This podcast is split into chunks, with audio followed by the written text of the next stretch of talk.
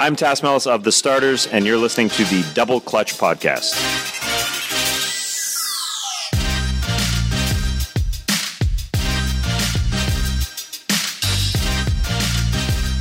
Hello and welcome back to the Double Clutch NBA podcast presented by Leaning. I am your usual host, Matthew Wellington. I'm joined tonight once again by Mike Miller.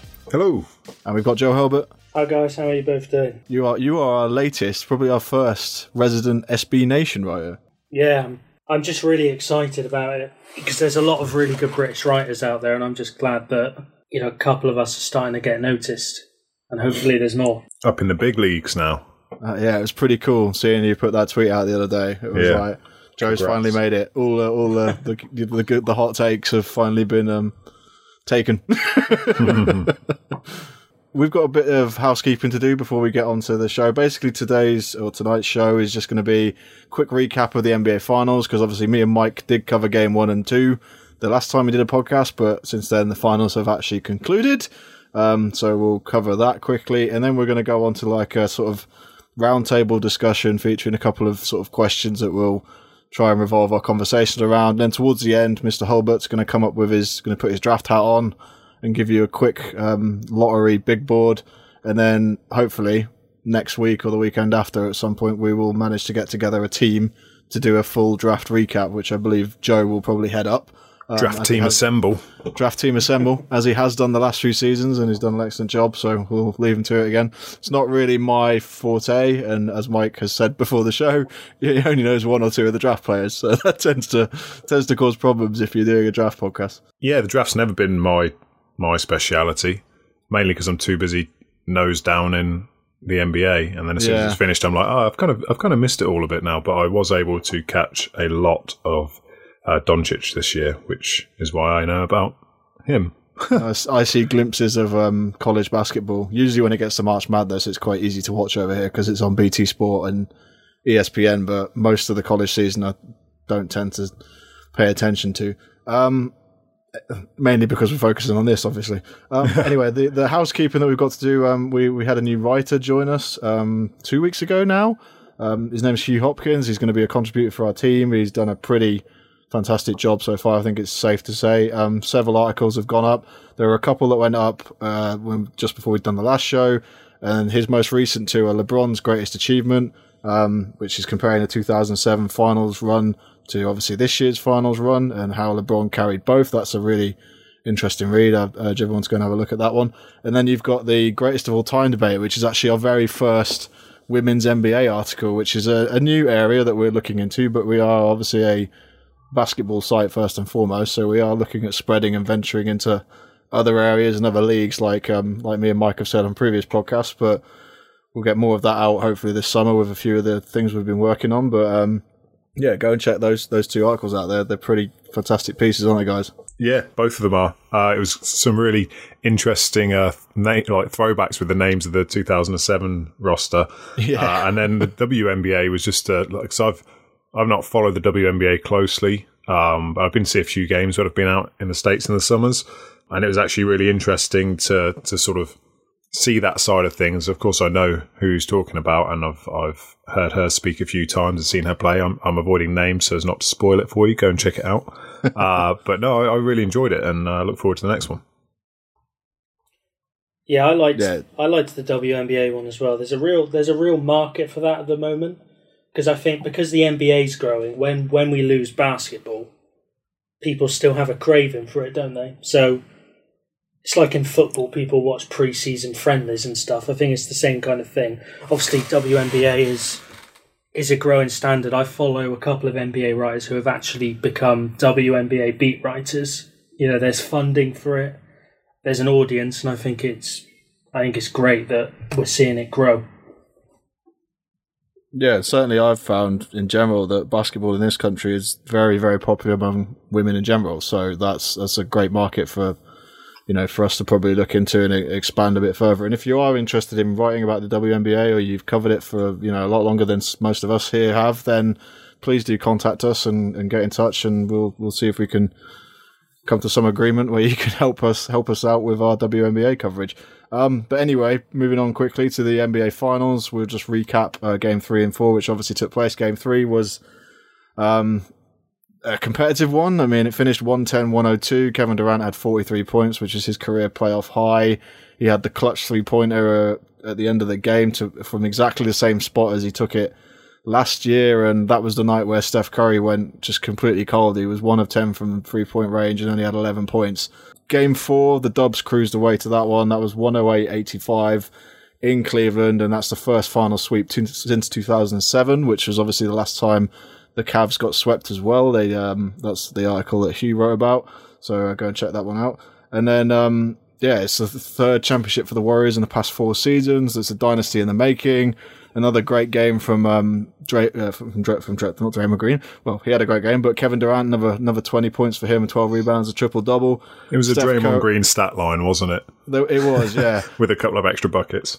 And then you had Steph Curry with thirty-seven point six rebounds, four assists, three round, three rebounds, and um, three steals, which was just nuts. Like, and they were they went off from three point range in the first quarter of that game. They had a lead, and Cleveland came back into it to give them credit. They made it interesting, um, but by the end of it, there was no denying the fact that the Warriors were were going to finish that series in style. And towards the end of the game, it was just that fourth quarter was a little bit pointless. Really, it was a bit sad to see. LeBron James look dejected, and he, he had to say goodbye to his the teammates and the players he was playing against on the court. But yeah, it could be the last time we see LeBron in a um in a Cavaliers jersey. But just quickly, I mean, Joe, what were your thoughts on the finals? Did you enjoy them, or are you in the um the negative camp of I can't can't see another one of these again next year? I enjoyed the first two games. They were legitimately really good games. Um, game four, I I don't usually turn games off. I didn't watch any of them live. Um, I watched them all the next day without checking the score. Yeah. But how about you know, halfway through that third quarter, I did turn game four off because it was just, you know, I kept asking myself throughout the finals, what has happened to Kevin Love? Because we had him in Minnesota, and he, a lot of people think he stat stuff on a bad team, but he, I don't, I didn't see it that way myself. He was legitimately like one of the best offensive players in the league, and he just looked so helpless throughout that series. And I'm kind of glad I don't have to see this version of the Cavs again because they would they were just painful to watch. I know they got to the finals, but they got to the finals with that game seven against Boston. It's like one of the ugliest performances I've ever seen. I'm just I'm just so glad I don't have to see, you know, George Hill, Rodney Hood, Jordan Clarkson on the same team again.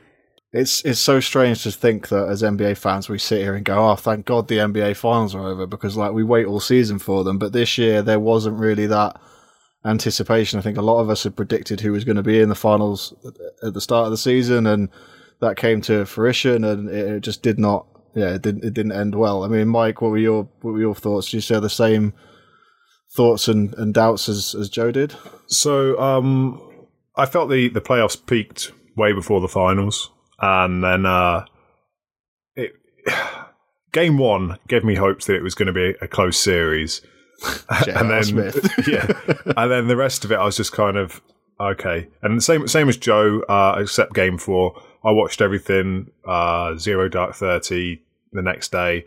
Uh, but game four, I, I I went to bed. I got up. I watched it at two a.m. and about oh, half Jesus. three, I was like, "Why are you doing this to yourself?" and then it got to well, what happened? Uh, I fell asleep at half time, but I woke up like a minute into the, the third, which was good. Um, so I missed the halftime show, and I, I, really hope it was Red Panda. If it wasn't, I'll be disappointed. She fell off um, her thing, didn't she? What? Yeah. Ah, see, they she fell all... off the cycle. when? What? In the finals? In the finals. I completely missed that.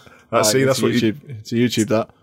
That's what happens when you re- watch it back. You don't you don't see Red Panda fall off. I'm gonna have to check that out. That's like that's huge. That's like Jeremy Lin when he blew out his knee, or uh, oh wow, yeah, this this is big. Red Red Panda's the real MVP. I will I will fight that corner for a long long time.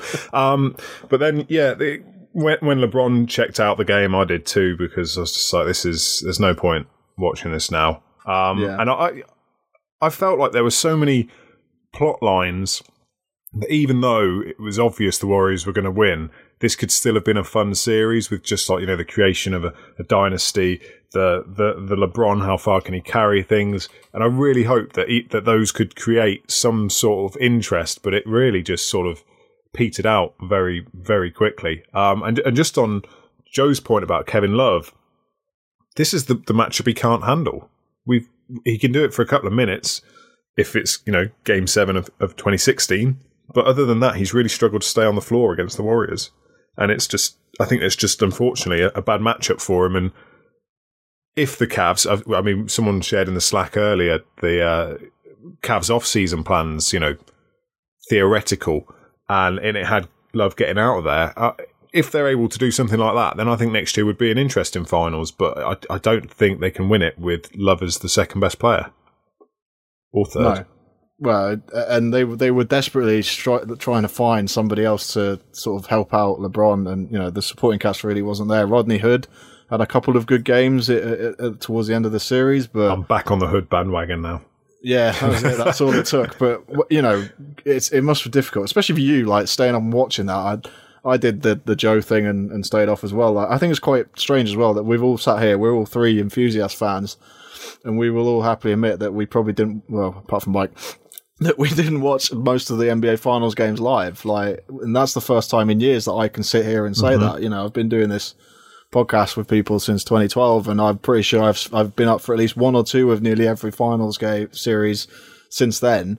And this year, it just it just wasn't you know the energy wasn't really there to to do it, especially after the way Cleveland threw away Game One. I just thought that was the chance that they had to seal it.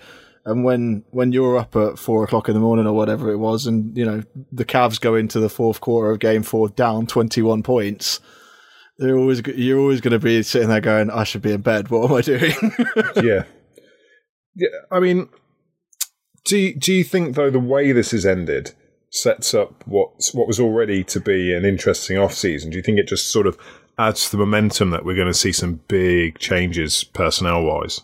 It might excel a lot of things because we're obviously hearing that David West has come out and said that there were some issues in the locker room for the Warriors, and Shaun Livingston said the same thing, and Durant's being asked about his future and Draymond Green's being asked about his future, and he was obviously the speculation of trade rumors earlier in the year. So it's going to be this summer's going to be mental. Like I know we we get to the off season and us podcasters all sit here and think, oh, we're going to get some time off, but like anything crazy happens, we'll be back on at some point. to, to you know, if the LeBron ends up in LA or Houston or wherever it is he ends up, then we'll have to jump on and and do an emergency pod, which um, Joe will remember because we did one when he went back to Cleveland. yeah, I do remember that. We uh, we assembled everybody we could and, and sat down for twenty minutes and just were you know spouted about how shocked we were. But anyway, moving off the NBA Finals because there's not really much more we can say. It was just you know, not the greatest of series. It won't be fondly remembered. I did actually write an article saying this is the most one-sided t- series I've seen in a long, long time, and that happily came to fruition for me. So that made me look alright. Um, right, on to our sort of roundtable discussions. We've got a bunch of um, questions here that some of them are focused on the predictions piece. So at the start of the season, we did a 2017 to 18 awards prediction piece. Now, Mike is guilty of not actually having taken part in that one due to being busy at the time. But we, we I was busy. I remember it quite clearly, saying, "Go ahead without me. You. I can't do it." it's all right. So I'm just going to lie now and you know put, put, yeah, you got everything correct. correct. But um, me, me and Joe were, were, did actually contribute to that, and we've got some um, some of our things to, to laugh about and look over later. And obviously, you've got um, Joe's very first year of the um, Joe Hulbert Comeback Award, which was named after Joe. So was this the first year of it? I thought this was the second year. Was it second? Oh. Come on, Joe. I think it. I think it was unofficial last year. Uh, it was kind of like it's official. Oh, it started now. midway through the season. yeah, it, it's official. It's now. official. It's now. trademarked. Have we got the trophy? Yet? trophy and everything. yeah, we need to get so a trophy. Can... What's the trophy going to be, Joe? God, it's a good question. I'll buy the cheapest, cheapest and most stupid one I can find. Let, us do that and post it to the agent of the, uh, the player in question. That's a good. We're, we'll probably get to it in a minute, but who actually would have what? Who won that? Oh God, I don't know. I'll, I'll, to, I'll, think about this throughout the podcast, and I'll, but I was going to say it's, it's, your award. You've got to pick the winner, surely. Yeah, yeah, probably. Well, you, well, you've got to work out from the predictions that we all made that we've probably gone terribly wrong. Well, the guy I picked was Chandler Parsons. That uh, that didn't really happen. yeah, I had Derrick Rose. I don't think so he had a didn't go well comeback, let alone a comeback of the year. oh, dear. Right, uh, on to the roundtable. So, um, the, the first question that I'm going to pose to everybody is uh, which player took you by surprise this season in either a positive or a negative way? Um, you could probably see that as two questions, but Joe, I'm going to go over to you first quickly. Is this for the positive one? Uh, either. Uh, I'll go positive first, then we'll start with the good things first. Jrue Holiday. Jrue Holiday was so good all season. He stepped it up even more in the playoffs, but I remember in the off season when they maxed him, and I'm not excluding myself from this by the way.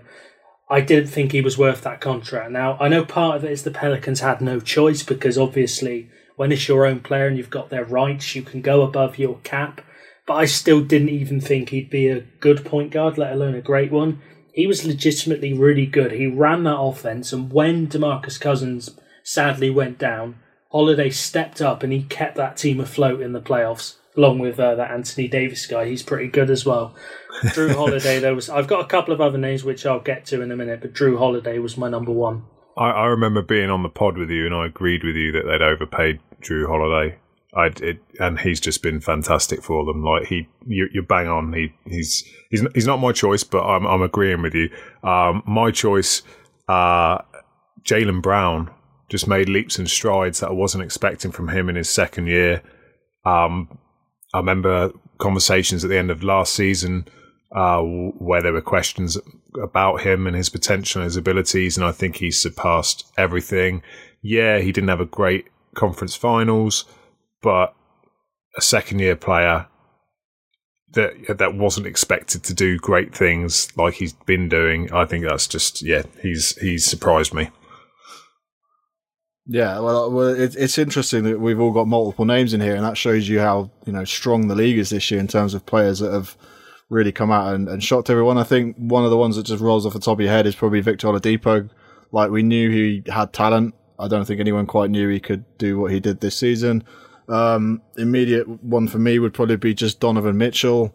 Had no idea he was capable of, you know, averaging 20 points in his rookie season, playing 79 games, dragging a team through the playoffs and, you know, putting up a pretty good fight against the, um, I'm not sure he did in the end. But no, I don't think he did either. Um, but my actual pick for my surprise of the year, and I, I, I don't think I've got a negative, so I'm going to just pick a. Uh, I'm just going to pick another um, another positive. But Dejounte Murray, um, man, the Spurs have, have got themselves the uh, the point guard of the future. I mean, six foot five, you know, phenomenal defensive talent for them, and he contributed to them a lot this season. I think when him and Lamarcus Aldridge were on the court together, they accounted for over eighty percent of the team's defensive rebounds. And you know, the Spurs are the Spurs; they're always going to be a good basketball team. They have the great fundamentals, and to have him come in and play, you know, more games than he played last year, last season. He did 81 this year, started 48 of those, obviously taken over from Tony Parker. And to come in and sort of take some of the pressure, especially with what was going on with Kawhi Leonard, who would actually probably be my disappointment for the season, just because the way he whole he handled that whole situation um, wasn't very Kawhi like. But yeah, no, Dejounte Murray for me is was was seriously impressive, and I think you know he's one of those young guys that you can be looking at in the league who's going to be making a name for himself over the next couple of years. I know Joe's a big fan of Dejounte Murray as well, so Yeah, he's one of their few players who I think wasn't awful in the playoffs because their playoff run was it was pretty depressing, wasn't it? yeah, well he, he he's great for them, especially when he plays alongside Patty Mills because he can defend the, the, the sort of the bigger opponents. He's better at taking the switch than Patty Mills is, and you know he's good at contesting shots. So he he was he was real real standout for me in what was a pretty strange season for the San Antonio Spurs in general. But yeah, um, in terms of negatives, I've, I I honestly don't I couldn't really think of somebody off the top of my head that wasn't just Kawhi for not really turning up. But have you guys got anyone that immediately springs to mind? Melo. God. yeah, Melo, massive disappointment for me. Starts the season off saying, you know, I remember, I remember in the uh, the media day, and someone asked him if he'd be willing to come off the bench, and he laughed, and he's basically turned into the the, the league's most expensive corner three specialist. Um, uh, yeah, a massive disappointment for me.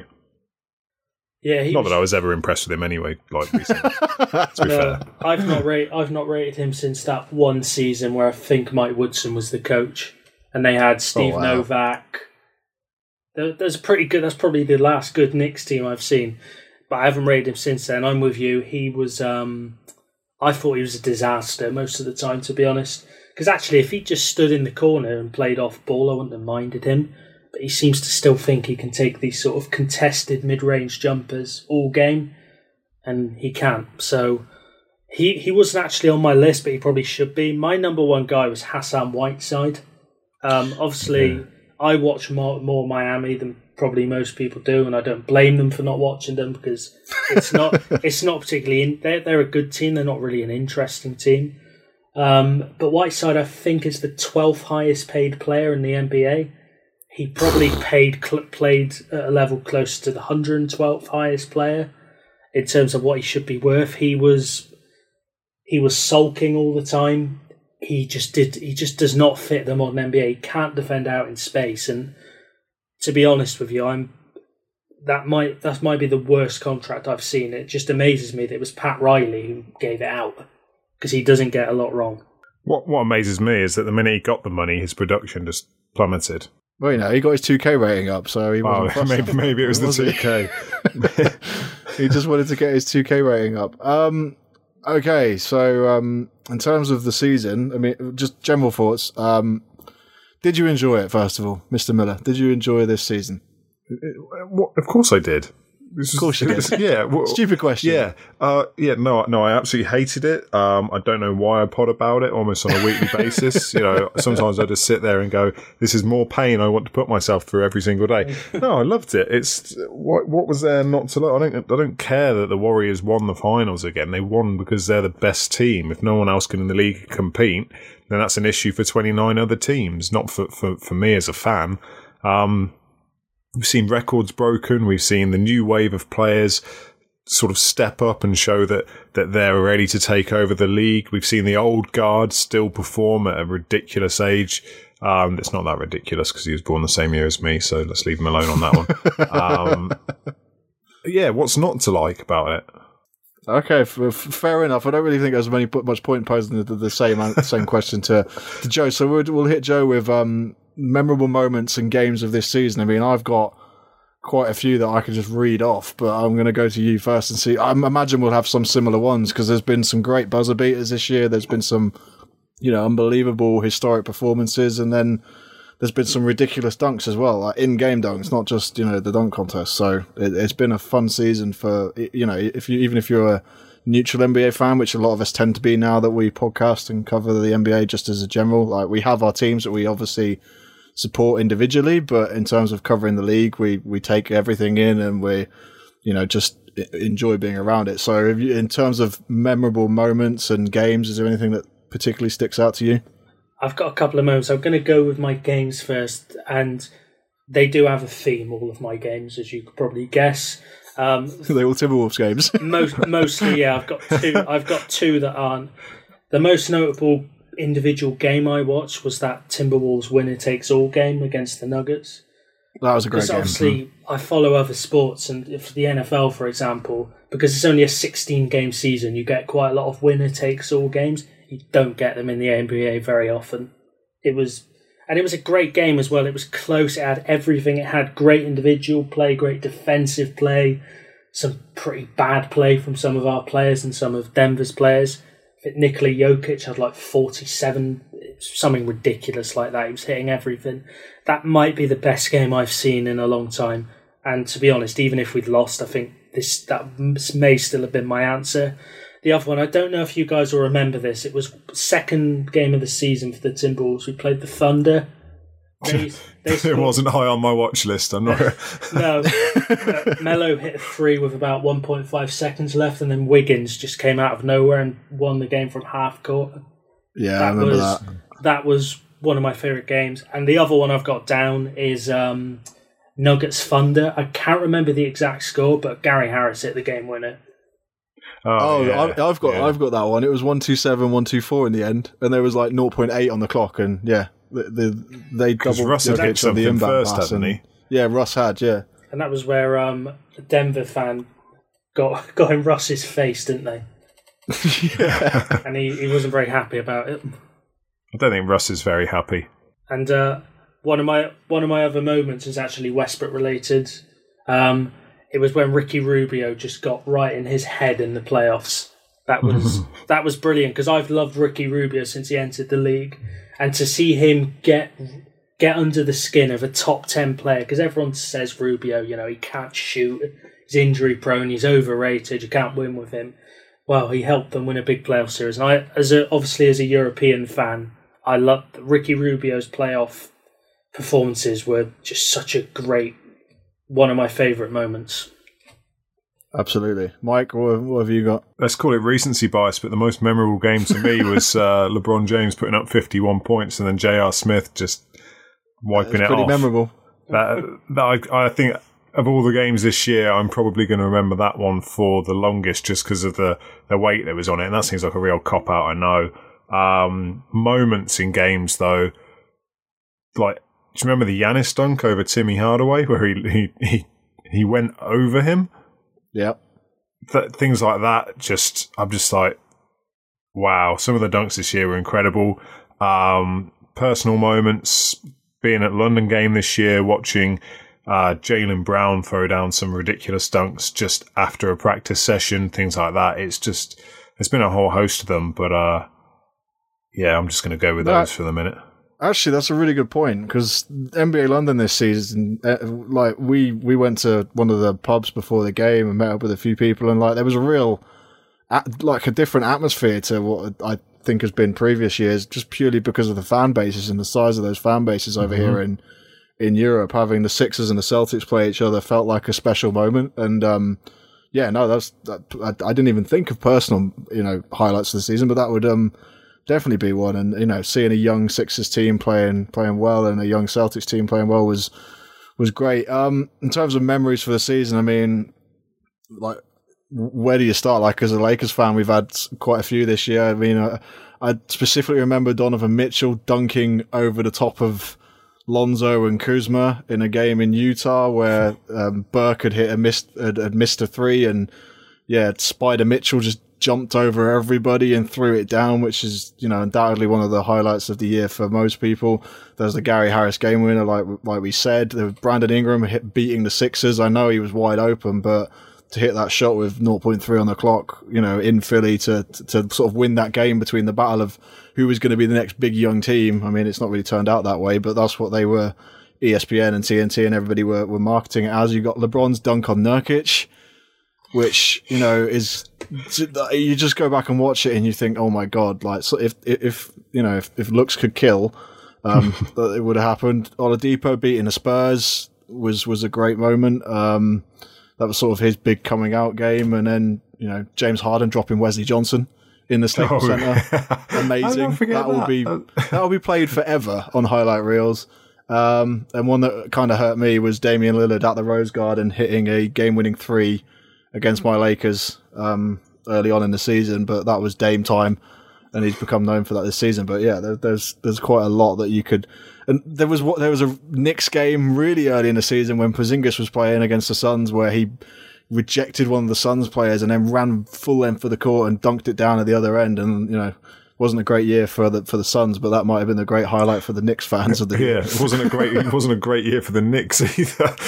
no, it wasn't. I guess the Suns have got that tip in that Tyson Chandler had. I can't remember who that was against, but I seem to remember him tipping it in with like 0.3 left or something. He was just standing yeah. under the rim and jumped up and dunked it in. But yeah, there's been some some pretty phenomenal games this year. And I guess as British fans, we should probably be looking at Anunoby's big shot against the Cavs, which was then wiped off by LeBron's banker that should have never gone in. But yeah, I'm blaming Pascal Siakam as well for that.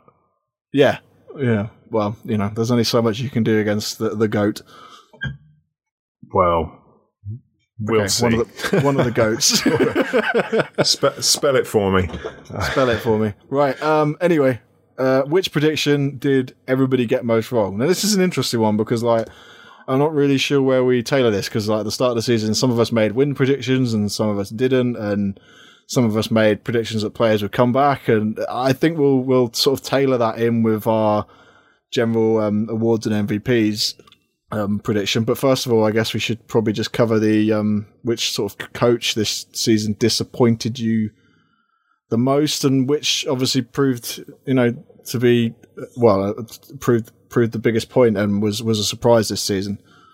Joe. Uh, the coach who surprised me most was Doc Rivers. I thought he did a really good job under very difficult circumstances. I've bashed Doc Rivers. I think we've all bashed Doc Rivers quite a lot over the last couple of years. He did a good job with a young, injured, sort of growing team with a lot of players who didn't look quite like um, they didn't look like they fitted together. Obviously, the Blake Griffin trade probably proved that they didn't fit together, but he impressed me, and so did Alvin Gentry as well. Because that's another one. I think, I think we all called him as the next coach gone, or certainly the coach with the hottest seat. And he, yeah. he, uh, you know, we're going to get to coach of the year in a minute, but he didn't get anywhere near enough coach of the year talk. If your second best player goes down and you still make the playoffs, you deserve coach of the year talk. It doesn't matter who your other players are. Yeah, uh, Alvin Gentry Gentry's a great pick. That's that's that's my choice. He um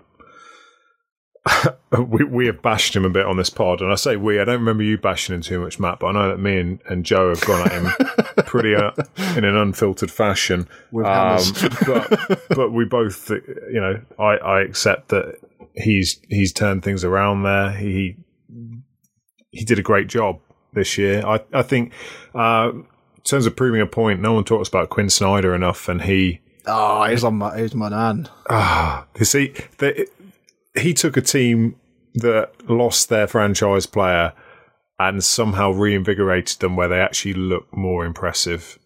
I just think I just think he's done a fantastic Yeah. job and isn't spoken about enough. No, absolutely. I, I think we should probably just work in our coach of predictions anyway, because I, I will go out and say I had Mike Malone. That went badly wrong. Um, I I think Quin Snyder would deserve would be deserving of winning it. I don't think he will win it, but I, I think he's without doubt in for a shout. I mean, they replaced George Hill with Ricky Rubio, Gordon Hayward with Donovan Mitchell. So at the start of the year, you had a team that was full of sort of relative unknowns, especially on the offensive end. Like where was where were the points going to come from? And at the end of the season, they had 400 more points than they did at the, the end of the last season. Their offensive rating and points per game went up um, quite massively. Actually, they went from 28th in points per game to 19th this season. And then you had Donovan Mitchell just emerging as you know a young star who guys are probably going to want to go and play with because he just seems like he's got that positive vibe about him.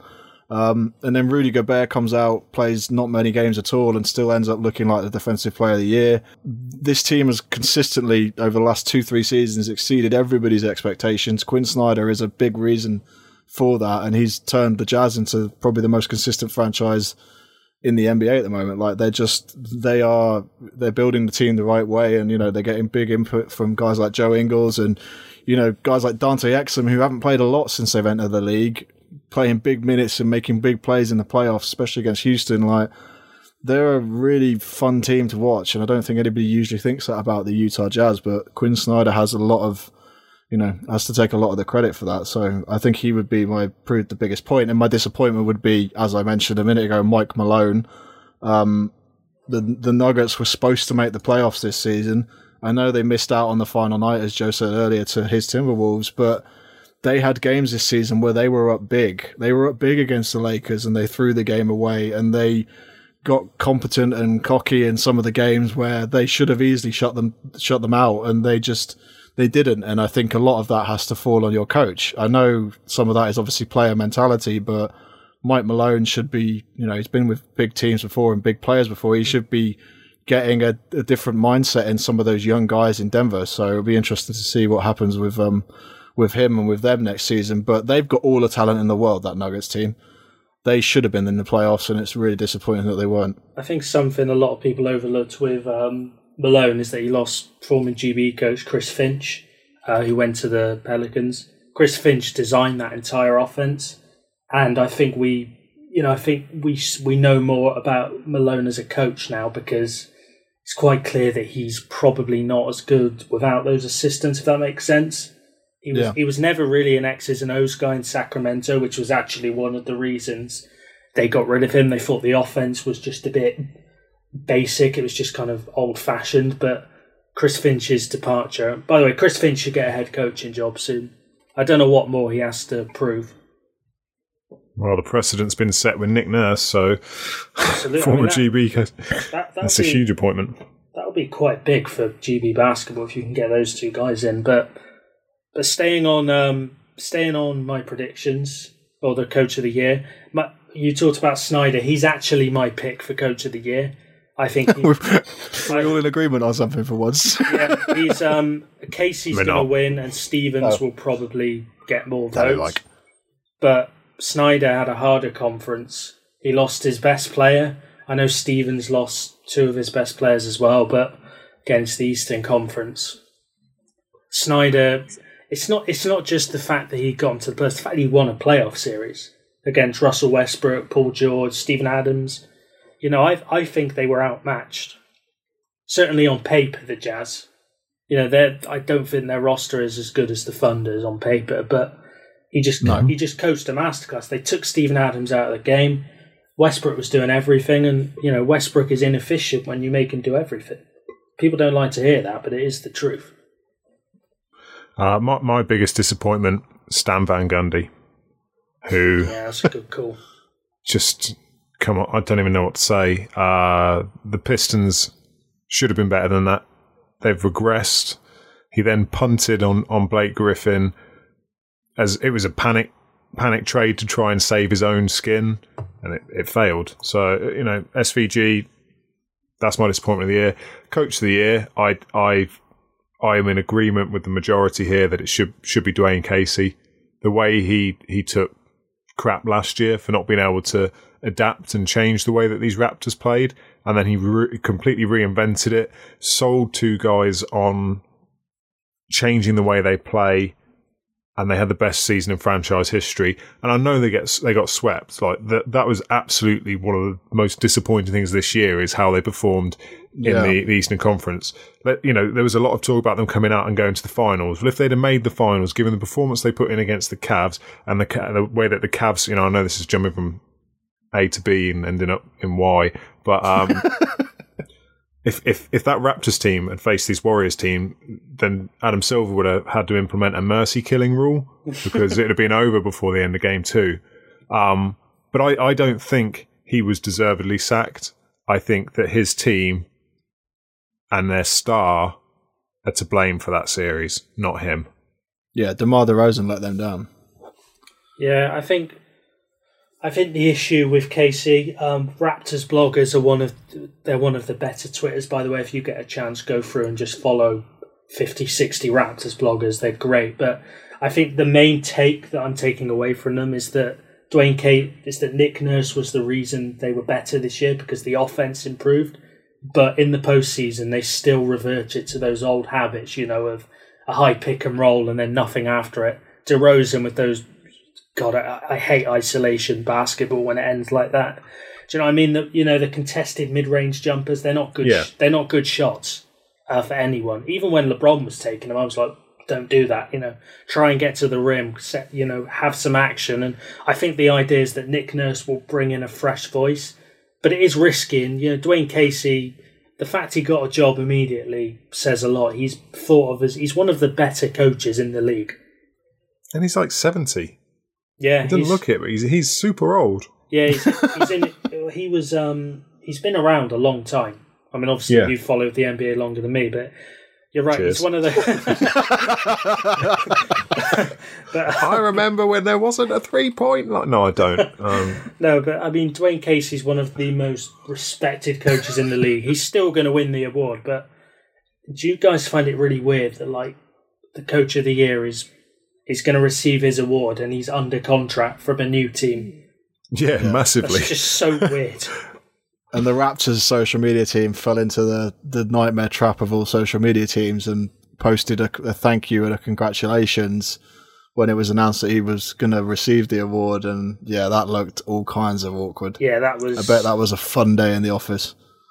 Yeah, that was. I'm sure. I'm sure Casey's okay. He's, he's been around the block a few times. He's he's still earning money from the Raptors. Well, he was on the jump with um, Rachel Nichols during just before Game Four of the finals, talking about you know the the future and everything, and yeah, like they they kind of jumped around asking him anything about the Cavs series, which was kind of them. Um, but yeah, he's he's clearly just you know used to it, and uh, the NBA is business. I think is the phrase. hmm If if you haven't already, there was a Woj pod with him a couple of years ago. Um, if it's still available, go and listen to it. It's one of my favourite pods I've ever listened to. Just like his story and his background is just incredible. Um, yeah, definitely worth definitely worth hunting out. Okay, right. On to the good part, the uh, the awards. MVP. I mean, my pick for the season was James Harden. My winner will probably be James Harden. I think he had a phenomenal season. He averaged 30 points a game, had a PER of 29.8, which is just um, ridiculous. But he's been robbed before, as anybody who listens to this podcast will know. And um, yeah, so James Harden was my MVP. Yeah, I had Harden as well. My prediction was Kawhi Leonard. Uh, that's that didn't happen. In fact, I I went up in the air. I had Kawhi Leonard doing the MVP Defensive Player of the Year double. But um, maybe I'll put that one in next year. Maybe maybe I'll just keep that prediction. But yeah, James Harden for me is the runaway. I don't even know who's second. I don't even want to think about who's second because it doesn't matter. Uh, so I think Harden's winning it.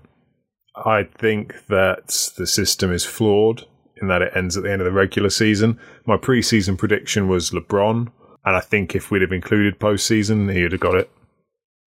But Harden is deserving of an MVP award, as long as it says regular season on it. yeah, just uh, forget about the playoffs. Um, okay, well, I think we'll go. Um, should we go most improved? Um, I've got Julius Randle, who w- w- won't come Ooh. as much as a surprise to, to many of you, but I think Randle had a. He's always been my quiet favorite. I've said he's the best player on the Lakers for the last couple of seasons, but he stepped up big this year. Averaged 16 points, eight rebounds a game. Um, you know, nearly a PER of 20, which isn't too shabby. Um, but he his future for most of the season was was in doubt because he was in trade talks right up until the, the trade deadline. Um, it's still up for doubts now. So to go through all of that adversity, if you can call it that, um, and play the way he did, you know, 82 games this season, had some big moments and some some really memorable nights in the in the in the Staples Center. I think um, Julius Randle is deserved of something. So that was that your prediction or your choice? That's my choice. My prediction was Rodney Hood. See, I, I didn't make a prediction as you as you pointed out because I, I missed this thing, uh, the the article, unfortunately. Um, but for for me, there's no there's no other choice other than Oladipo, and there's no way I'm going to claim that I predicted he would at the start of the season. I don't think I could even pull that off. But I I can't see any other choice. The guy has just come out of essentially nowhere in terms of where his career trajectory's been from Orlando to, to the Thunder, it was I just didn't see how he would fit on a team, and he's just improved his game, worked so hard on his physical conditioning, and ha- possesses one of the most devastatingly quick and long first steps on the dribble that I've ever seen. Yeah, I um I'm with Mike. I've got Dipo quite comfortably. There's my third- a couple of other guys I like to shout. Randle's a good pick. I'm with you on Randle. I think he's one of the Lakers' best players, and he's not as active on social media, and he's probably not as big a highlight reel as the other guys. I think he's just as good as any of them. I think he's well. He I think he's excellent all round. Another guy I'd like to shout out is Tyreke Evans. I mean, Memphis were depressing this year. They were well, they. I, I said on the last spot with Josh, they didn't have the worst record. They were the worst team in the league. There was nothing to celebrate. But Evans played really well. He's going to get a very nice contract, and he deserves it. But I'm with Dipo. My pick um, for the year was a guy that a lot of people here probably don't know because obviously he did not most improve this year, but it was Wayne Selden from the Grizzlies. He had a couple of really good games at the end of the last season, and I thought he was going to develop into a starter alongside Mike Conley, but that didn't happen. That was that was a really out there hot take. Yeah, I think I went a little bit left field with that one. I'm, I won't do Yeah. that next year. um, okay, rookie of the year. Um, I've changed my mind several times this season, as uh, as Mike will know. Um, Yep. My prediction for the start of the year was actually Dennis Smith Jr. of the Dallas Mavericks. That didn't come to fruition very well. After seeing the playoffs, it, you'd kind of, I think everyone would go with Jayson Tatum. Um, I mean, he was he was phenomenal, and for a rookie to, to average 16 points like he did and to play 82 games is just bonkers. Um, well, 80 games, sorry, plus the playoffs, but uh, I think it's going to be Ben Simmons, um, just because of the you know the way he looks and the way he's sort of turned that Philly team round in basically a season. Yeah, I, Ben Simmons has got it in the bag. I, I agree that postseason, as I said with the, the MVP, postseason performance should be a factor in this. In which case, there's a much greater argument for Tatum and Mitchell and Mitchell. But well, take yeah, but the Mitchell argument was there for for the latter part of the season anyway. Yeah, but I, I can't see anyone knocking Simmons off. Uh, before the season, I I can't remember exactly which one I landed on, but I was it was a coin toss for me between Dennis Smith and Simmons. I think I might have hedged with Smith because he would have got in my mind he would have had a higher usage. He's not playing with another rookie of the year, well, well last season's rookie of the year, who's demanding of the ball. Um, so I probably went with with uh, Dennis Smith just because I thought he'd get higher the higher reps, but it's definitely Simmons. Yeah, I picked Dennis Smith as well. I thought he had the biggest opportunity because Dallas didn't really have a lot else on that roster. He was pretty. He was pretty good to be fair. He just yeah, he had a good year. He just he just wasn't that. He wasn't as efficient as the other guys. So for me, it's Simmons. Um, if you, by the way, I don't know if you guys have ever had the displeasure of interacting with people from Utah Jazz Twitter, but they are, they are, they are. Wait, wait, they have Twitter in Utah. Oh yeah, oh yeah. Unfortunately, but they are. To be fair, the again the bloggers are great, but their fans get very touchy about this not a rookie thing. Oh God. Yeah, so I hope none of you buy that argument either because it really, it really frustrates me. But yeah, Utah fans get a bit touchy if you say Simmons is rookie of the year. Mitchell was great, and to be honest, he may end up being the better player. I think he's certainly going to be the better scorer. But yeah, but for me this year it was Simmons quite comfortably. I, I, I love how this is like the rise of social media and, and an individual's voice that that this rookie debate is even happening about whether or not he's a rookie because it wasn't that long ago when Blake Griffin won Rookie of the Year in his second season. It's just like nobody cared. Yeah, he was the best player to have never played in the league before. End of. It's just yeah, no, come on.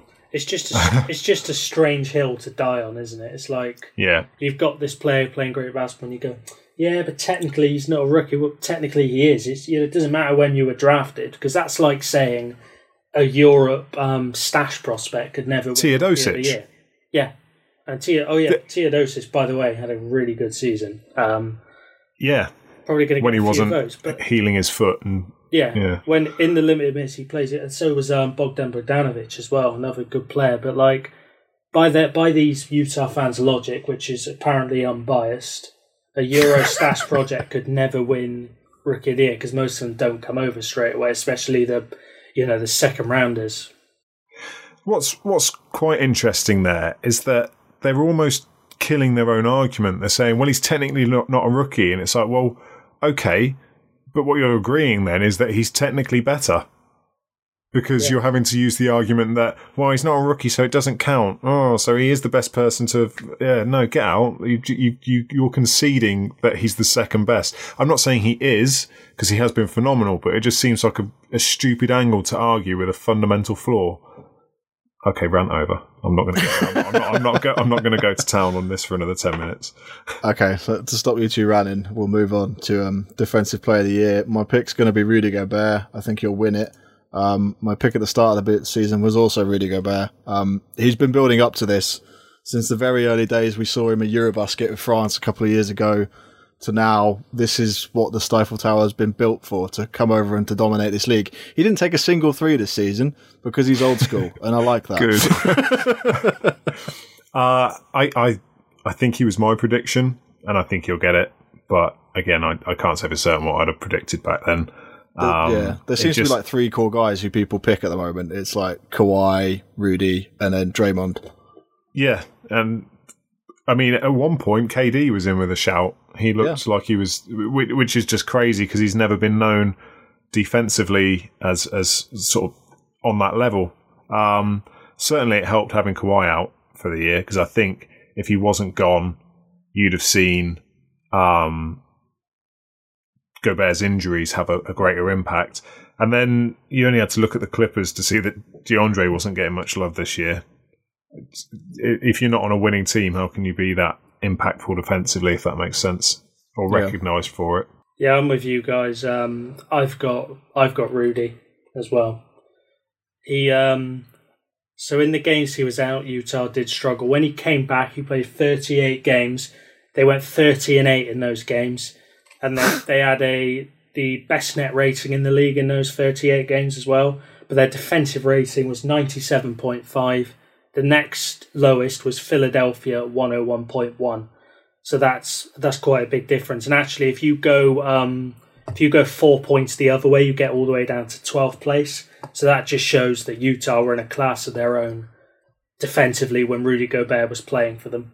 I reckon. Um, I'm, I'm pretty sure that for the last three years, post All Star game, far and away Utah have had the best defense in the league. I'm pretty, sure, I'm pretty sure this has been like a every year we talk about how good their their final third sort of run is, and and it's it's the same every single time. It's it's insane. It's like there's- they just like oh we've had a, we've had a a long weekend. Um, no one got sent to the All Star game because we're from Utah. Um, we're all refreshed and ready to go. It's it's crazy. Yeah, it's a bo- so I guess it's a bonus if you're a Jazz fan. Um, sixth man of the year. Now, at the start of the season, I predicted. I think I predicted Eric Gordon. I did. I did. I predicted Eric Gordon would would ta retain his crown from um from last season. I think he's played well this year, Eric Gordon, and I think he was a big part of um, Houston's performance. Certainly after Chris Paul went down in the in the Western Conference Finals, managing to put up some points for them. But I I think it has to go to um, Lou Williams. I mean, he's he started 19 games out of 79 this season, but he averaged 22 points when he came on. He had a PER of 20.2. Um, his career average of points is 13 a game, so that jumped up significantly. And obviously, once Blake went as well, he was called upon a lot more. And yeah, Doc Rivers really got the best out of him this season. So I I, I think this will be pretty unanimous. I think everyone will end up with Lou Williams, but yeah, Lou Williams for me. I, I have no idea what I went for preseason, but it's definitely um, it's definitely Lou Williams. It's uh, and so they've got to be eligible for more games than they started, haven't they? To, to be to be eligible for it, it's Yeah. some weird rule like that. I'm I'm just wondering, like someone. Uh, no, I can't. Let me let me look at some. But carry, carry on, carry on. I I think it's Lou Williams, but I just want to explore something in the background that's just crossed my mind. So go ahead, Joe. What you got? My prediction, and actually, um, though a lot of people wouldn't agree, if you actually look at sort of net rating when he, this player was on, this was a good pick. Kelly Olynyk, again, I watched Miami. They were much better when he was on the court than any of the other bigs. Um, but he's probably not quite there. He's probably in the top five, but again, not quite there. Lou Williams for me is the clear winner. But another guy who didn't get enough credit was Buddy Hield. I remember when he was the main Oh yeah, the remember, next Steph Curry. Yeah, he, he was supposed to be the next Steph Curry. Now look, that's not going to happen. Okay, I don't. I doubt even Vivek thinks that's going to happen. I doubt even Buddy Hield thinks that's going to happen. But this guy's a legitimately really good player. He shot forty three percent from beyond. I think he might be their best player. I know that's you know being the best player on a lottery team doesn't mean loads, but this guy's he was a legitimately good player off that bench. He was one of my other picks as well. And I had someone else, Nico Mirotic. Nico Mirotic had a really good year on two, Oh yeah, he did. on two Yeah, he did. on two different teams as well, so that might work in his favour. And he slaughtered the Trailblazers in the Oh, playoffs that, that, as well. was so brutal, as Mike will let you know. Forgotten it, repressed, don't remember it. Yeah, I think Fred VanVleet deserves a shout as well. I know he's in the nominations. Um, he was big for the Raptors when he came on this season, and there was there was a really interesting article. I can't remember who it was by one of the Toronto media outlets about Fred VanVleet and how he was picked by the team, and it was all down to sort of his IQ level and his um, his knowledge of basketball as opposed to like his actual skill set on the court. But when he comes on, he just contributes because he, he knows the game and he plays the right way. And yeah, he's got a really interesting life story. So if you can, um, if you want to Google that and see if you can find it, then have a look. But yeah, it's definitely worth um, worth a mention. I think Eric Gordon was one of the nominations as well. So we'll see. But Lou Williams had such a big impact for the Clippers this season in what was a pretty turbulent year for for them. Yeah, the thing I googled was Mirotic. I wanted to see how many games he played and started because I knew A he was injured and B had to cover for DMC. But uh, 55 games played and uh, 14 starts. So yeah, he's definitely eligible, and he really turned it on. Breath of fresh air in New Orleans. It was. And Pelicans were actually a surprise in general for me. Like, Well, they- yeah. they- especially once Boogie went down, Anthony Davis to take over and to do what he did, to drag them up to the sixth seed in the West, you know, and, and to knock off the Blazers, who were like they were going in hot to the to the um to the playoffs, and they they completely just you know Jrue Holiday harassed the living hell out of Damian Lillard and and CJ McCollum, and yeah, Terry Stotts did not do a good job of um, making the necessary adjustments. So I think there'll be another big off season coming up in, in Portland. They're still ruining that Evan Turner contract, which we seem to talk about Yeah, um, every week. But yeah, yeah, they What, were they were a surprise. what impresses me as well is that they managed to implement Emeka Okafor, who has not played in the league for four years. it was just they just brought him like I just the way that they could make not make up for necessarily, but but plug the gap that DMC left with with a guy who hadn't been in the league for four years, and then everyone else obviously picking up the slack was just yeah. That's a and like we said earlier, it's another reason why uh, Gentry should be in the the, the conversation more for Coach of the Year. Yeah, absolutely. Right. Has anyone anybody else got anything they want to share quickly on the, the, the, the past season before we move quickly onto the Joe's draft section? Yeah, I've, But well, hold on, yeah, we've got Joe's uh, Joe Hulbert comeback Yeah. here. Oh, we have. Yeah, come on, now, Oh, don't- that's don't we skip talked the biggest it at the award. That was why. this is why people listen. I've listed three names. Um, two of them are a little bit more literal than the other one. So the one that isn't is Lamarcus Aldridge. All summer, everyone was saying this guy sucks. This guy's this guy's washed up. He's you know And he he's worn out. He had a really good season. So I don't know. That's probably a bit more of a left field um, looking at this award. The next two names aren't number one Trey Burke. The Knicks weren't very watchable this season. What I did watch, he really impressed me. He looked like a draft bust. He came in. He's probably going to get a new contract. The for me, the winner of this award, though, and it's very literal, is Emeka Okafor, who we just mentioned. he um he's had some injuries. He's played abroad. He looked like he'd never play in the NBA in the NBA again, but he has come back and he's well, you know, he's he's made a roster spot for himself. He's probably going to get a contract. If not there, he'll get it somewhere. So yeah, I'm Emeka Okafor. Thirty-five Um, years old. That is Joe will that is present the trophy. that's amazing. we yeah, we have got to. I yeah, okay. We've got we've got to put a, a, a trophy together and send it to him. that, I'm I'm all up for this. Um, just jumping on the predictions on the site, I took Derrick Rose. That was stupid. Andy took Dwyane Wade. Um, Joe, you took Chandler Parsons. Uh, Tom Atkinson took Derrick Rose. Nick Whitfield took Rudy Gay. Um, Ross, That's not a bad shout. Ross, Carl, and Josh all had Carmelo Anthony.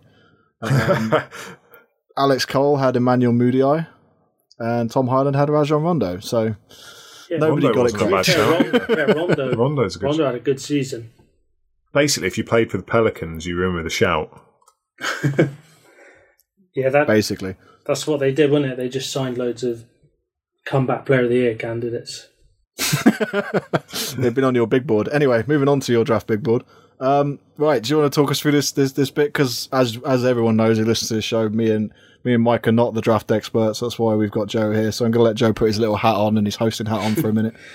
Yeah, so if any of you follow me on Twitter, um, I put a tweet out about two days ago saying I wouldn't be doing a big board. Now, this is not because I've not researched the projects, but when I did my big board last year, because I was researching a lot and looking at statistics, it was always changing.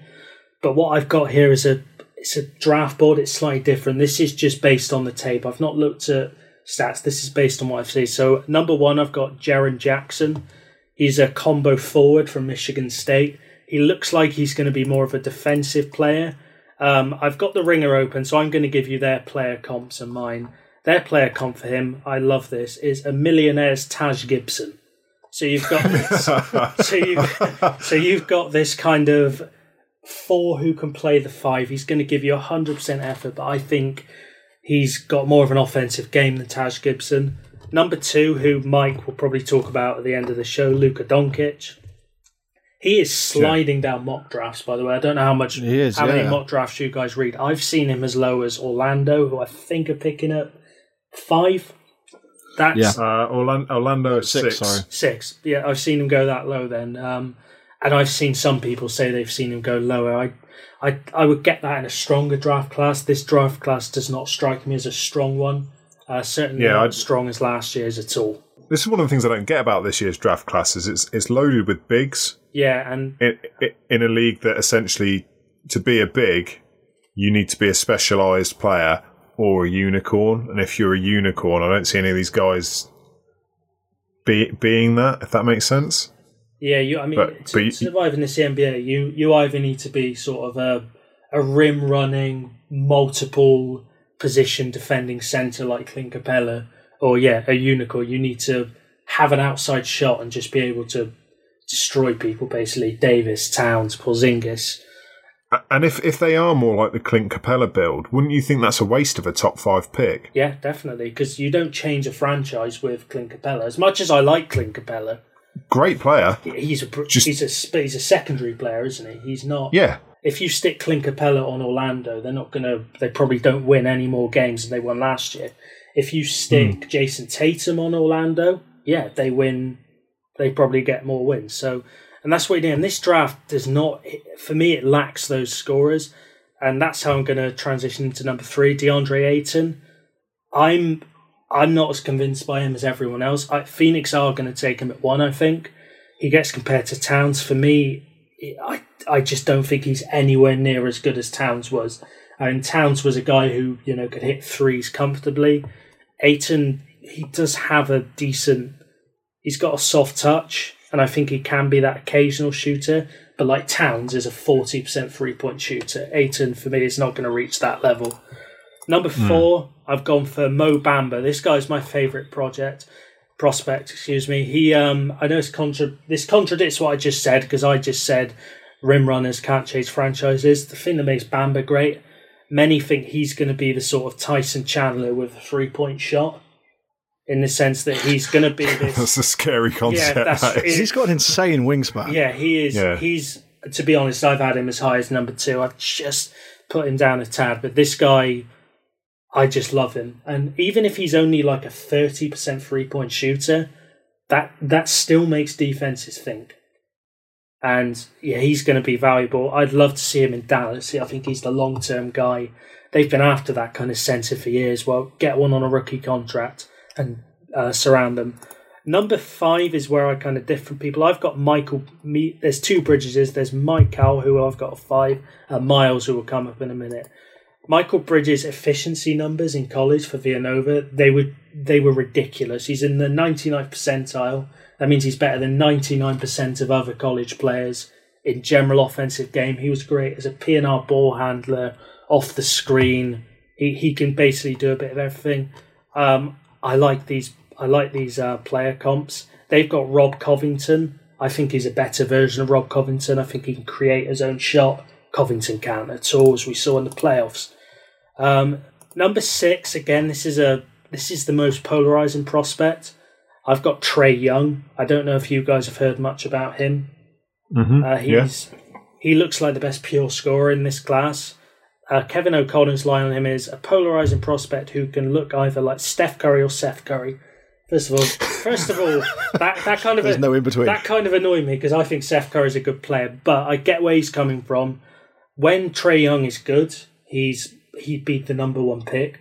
When he's bad, he's you just can't have him on the floor. He's he's not a great defender. He their pro comp is Mike Bibby or Trey Burke. I don't really have a pro comp for him because I've not seen a player like it, but he's a high powered guard. So that's what uh, you're going to expect from him. Um, on to number seven, Miles Bridges. Went to Michigan State, good program. Could have been in last year's draft. My pro comp for him is um, either Tobias Harris or Danilo Gallinari. I don't think he can be your number one option, but he's going to be efficient in a variety of play types. So he's one to watch out for. Then number eight, if you're still with me, uh, Michael Porter Jr. This guy is he's polarizing. Again, have you guys heard much about him?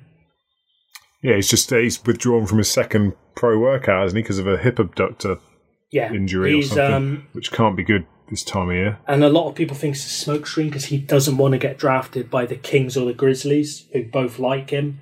He's if you want to if you want a stat that tells you a lot about Michael Porter, his average assists per game in college was zero point three. This is a score first player. Harrison Barnes, maybe. I think he's. I don't think this guy can be a, a franchise scorer. Again, I I don't like this draft class.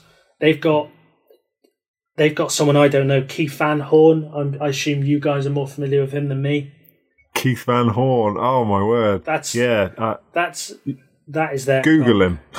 I, I will Keith have, Van Horn. I will have I will have to do it now. But I've again pro comps aren't my thing. I just do it so people kind of have an idea of where I'm coming from. But Michael Yeah, Porter, idea. he's polarizing. Put it that way. He's a score first player, but that's how you change. That's how you turn a franchise round. So I've got him number nine. Is again another polarizing, and many will be shocked I have him this low. Marvin Bagley. Um, the Ringer have him at number two. Now, here's the thing with Bagley. I've never seen a weirder prospect than this guy. And I will go into that now. So Bagley, he's he is too small to be a centre, and he's not reactive enough to be a centre, but he doesn't have a good enough jump shot to be a power forward. He just, to me, he screams Thomas Robinson. I don't know if you guys remember him. Oh dear God! yeah, that's, yeah. that is the vibe I get now. He could prove me wrong. His athleticism is I, I liked him. his athleticism is really, really good. He he's good in the PNR, but I question this guy as a shooter, and I just I'm not sure. I'm not sure I would take that high of a pick on him. If I'm Chicago and he's there at seven, I'd probably take the pick because they've already got offensive players. They've already got a stretch big and market and maybe try and convert Bagley, but I'm not as big on him as anyone else. I love these pro comps. The Ringer have got a skinny Zach Randolph. um, yeah, so again, he's, he's an old player, and you guys will know what I mean if you watch the NBA draft. They'll show you his tape. He's it's just odd. Now the next one, he this guy, I think if the Sixers get him, I think you're looking at a really really good player. But I've got Wendell Carter Jr. This guy, he's he's a rim running player again. But what I like about Wendell Carter Jr. is he's got he's got the outside shot as well. The floor, you're looking at someone like Mo Speights. Now, I know people like to laugh at Mo Speights now. He's he's still, I think, quite a valuable player. He's a stretch big. That's a minimum what Carter's going to be. But Carter is a really, really good defender. I think he's going to be one of those players who he's not going to blow you away physically, but he's he reads the game well. And for me, that's more important these days. I think Well, if the Sixers take him and put him alongside Embiid, then Yeah. that could be frightening. Yeah, I mean, you could have a very. Uh, he's big as well. He's six ten, extremely athletic, big wingspan. He's only nineteen as well, so it's another project. But the Sixers could feasibly roll out a lineup something like Simmons, Saric, Covington, Carter, Embiid. First of all, that is That's a nuts. that's a Wow. gigantic lineup, but you've got outside shooting as well. It's like the Monstars. Yeah, I mean, he's he he's a catch and shoot player as well, which just it just fits a lot of teams. I think if I think teams with creative playbooks can make a lot of use of this guy. And to be honest, I will be releasing this top ten on Twitter on Monday. Don't be surprised if he's moved up a couple of spots by then because I'm becoming more enamored with this guy every time I watch him. It's good. No, I appreciate that. That's a Fantastic. That's a, a quick rundown to, to get me uh, to, to pique my interest in. It is. I need to I like I like the pro on. comparisons though. That's uh, that's Yeah, I a think that's a cracking great thing idea. that Yeah, the that- Ringer do, and think- obviously that you've done before. So I think they help people because you know old NBA fans they'll be able to think if I just list their um their pros and cons, it doesn't quite get in there. But if I compare it to someone, they can picture them, you know, Yeah. playing basketball. It just helps, I think. I love No, the Keith Van Horn comparison. To be honest, if if I'm going to be really disappointed if this this dude doesn't wear tube socks now, because that's all I care about with Keith Van Horn. It's got to be the socks. And you don't know what I'm talking about because you don't remember I, Keith Van Horn. I am going to be researching him though because Yeah, good. Honestly, have a look at his socks. They are. was uh, he was, well, you've seen tube socks before, but they are brilliant. was he good? Yeah, he was decent. He was um, it, was on the early 2000s Nets team um, run by Jason Kidd. I'd probably say he was their third top scorer. kind of a a prototypical stretch three and four kind of back then. Uh, played for Dallas, played for Philly. Was projected to be really, really good. He may have been an all star at one point. I was going to say, didn't he finish just before the Mavs won their first title? Yeah, he, he I think he missed out by Yeah. a year or so. But uh, Keith Van Horn, that is uh, what an amazing name, what an amazing pair of socks. Just yeah, yeah. 2006 he finished. Yeah. Mike's getting all googly eyed and stuff now. Just I just remember I never I never liked him as a player. I just loved, I just the blast from the past reference. Yeah, No, that was that was brilliant, Joe. Thank you. Um, we'll obviously, hopefully, at some point, get the um, the whole draft uh, show done and, and out for everybody to hear. And obviously, Joe will run that in his usual rigorous manner, so that'll be well worth a listen. Um, well, I think that's it. I mean, is there anything else anybody wants to say before we call it quits for the 2017 to 18 season? I mean, we've obviously got the off season coming up, plenty of player movements and big big news predicted, which we'll obviously cover throughout the off season. Like we will not take a break. Basketball never stops, as they say. Um, but we we we won't be probably as regular as as usual. I say regular. I don't know if regular is ever a word of us, is it? But um, we'll, uh, we'll be about over the summer, and obviously the website and the Twitter feed and all the social accounts will be will be up to scratch and running as usual. But is there anything you guys want to just say before we uh, we call it a quits? get your questions in. Get your questions in. Yes, admin at doubleclutch.uk, and we will do our best us, to answer yeah. many of them. And we because that's, that's what we want to do this summer is do a listener based We do. well yes. question and answer show, I guess. So yeah, Yeah, the court's going to be our. That's what we're going to call it. Uh, we're going to title that as our um, sort of user or user listener quick questions and answer session. So hopefully we'll um, we'll have a few of Oh, those in. man. We have had some in already. Actually, I seem to remember. Um, we, we have had some in. You've got you've got to open up that episode by saying the court is in session. By the way, Just- spoiler alert. we're going to write that down so we remember. Um, but we will, we obviously we will be um, planning. I spoke to Joe briefly in the week about maybe sorting out division previews and discussions around each team. Um, Joe's been here long enough to remember when we did State of the Franchise, which was our like um, regular summer thing where we focused on one franchise and went into them for like an hour and just spoke about like the history of the team and tried to be a bit more, you know, information friendly to some of the sort of the new UK fans over here. But um, yeah, we'll we'll see what we come up with. There'll be plenty of content, and we'll be getting on with that um 2009 2019 season guide at some point, which just seems scary. Seems like yesterday we were all right in the last one. Yeah, I'm pretty sure I'm still writing part of mine. And and Joe's probably doing the, another 20 previews. yeah. right, fabulous. Um, well, thank you for listening. Thank you for joining us this season. If you've enjoyed the podcast, please do review us on um on iTunes. Please check us out on Spotify. We're available on on there now. We're obviously on TuneIn, Stitcher, Acast, and pretty much every other podcast platform you can think of. The website, as always, is doubleclutch.uk. Please do check out Hugh's um, articles that we, we mentioned. If you are interested in joining and contributing to the team, whether that's NBA, WNBA, or you want to hit BBL or something, please do give us an email, like we said.